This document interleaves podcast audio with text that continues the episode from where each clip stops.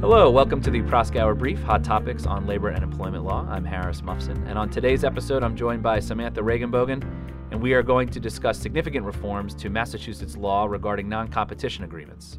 So, Samantha, on August 10th, 2018, the Massachusetts governor signed into law a bill making significant reforms to Massachusetts law regarding non competition agreements and adopting the Uniform Trade Secrets Act.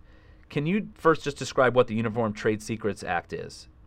Sure. So the Uniform Trade Secrets Act, which is sometimes referred to as the UTSA, is essentially an act that was adopted by states across the country in an attempt to unify the approach to, to, protecting trade secrets. And this is especially important where you have companies or entities operating across more than one state.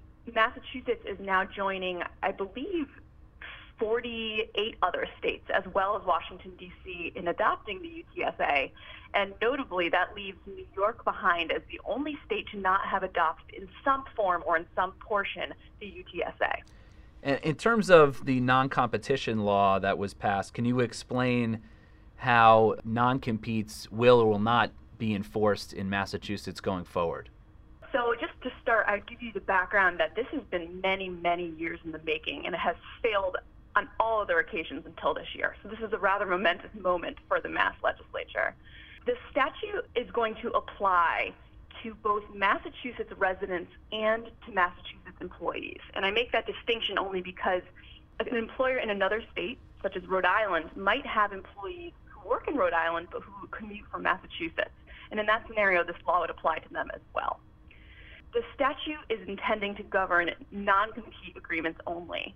And the language of the statute explicitly exempts certain other related types of agreements from its coverage. So, for instance, non disclosure agreements, non solicitation agreements, agreements applying to the sale of a business or invention assignment agreements, none of those are going to be covered by this. This is strictly applying to non compete agreements. I think the most notable provision here is that this does not apply to non compete agreements entered in connection with an employee's separation so long as the employee has seven days to rescind acceptance. So that means that if the employee is entering a non compete agreement as part of a separation from employment, perhaps in return for a severance payment, so long as the employee has been given seven days to rescind, the regulations and the minimum enforceability requirements laid out in this law will not apply. Okay, so this law only applies to non competition agreements essentially that were signed during the course or at the beginning of an individual's employment and not in connection with a separation agreement as long as there's that seven day revocation period. That's right. So, Sam, one of the interesting aspects of this law is that it actually prohibits employers from entering into non competition agreements with certain categories of employees. Can you talk about those categories? So, the first big category of employees who may not be governed by a non compete agreement at all are employees who are classified as non exempt or overtime eligible.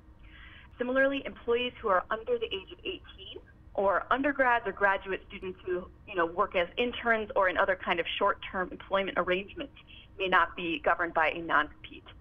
And finally, and I think most notably, employees who are terminated without cause or who are laid off cannot be governed by a non-compete.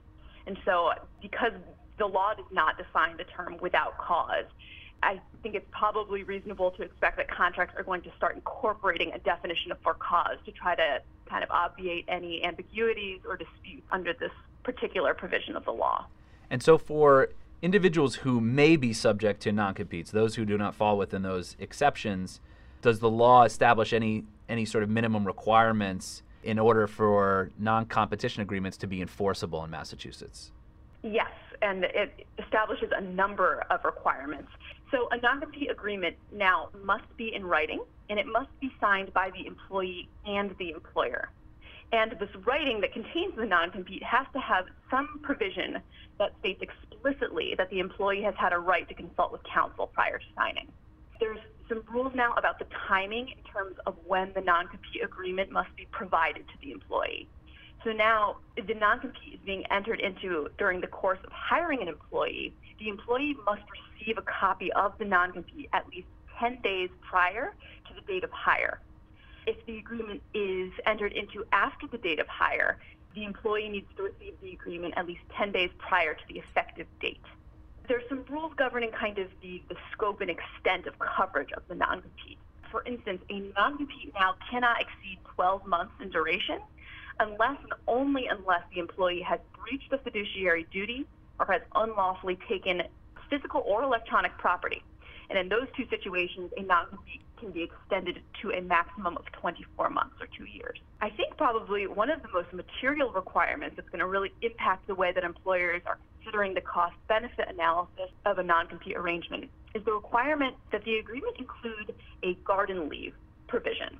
And that would require the employer to either pay the employee at least 50% of the employee's highest annualized base salary over the past two years or other mutually agreed upon con- consideration. Other mutually agreed upon consideration is not defined at all. It's not explained whether that should be more than what the 50% of the salary would otherwise be. And so it, it's leaving open to interpretation how employers are going to try to satisfy this garden leave requirement. Finally, if the non compete is signed after the commencement of employment, no longer can continued employment alone constitute sufficient consideration. Rather, the employer must provide additional consideration that is fair and reasonable in order um, for the non compete to be enforceable. So, in addition to these, you know, these additional enforceability requirements. The law also codifies some principles that were already being interpreted by courts in Massachusetts, but gives us a little bit more detail so there's a bit more predictability about what will or will not be enforceable. The first example here is reasonableness in scope. It's always been the case that a non compete must be reasonable in terms of its geographic reach. But now we know that it is presumptively reasonable to limit an employee from competing within the geographic area where the employee had provided services or had a material presence or influence during the last two years of employment. So that should help employers have a better idea of what geographic reach is or is not reasonable under the law. So, two final questions. One is when does this law go into effect? And two, how does it affect at all existing non competition agreements between employers and employees in Massachusetts?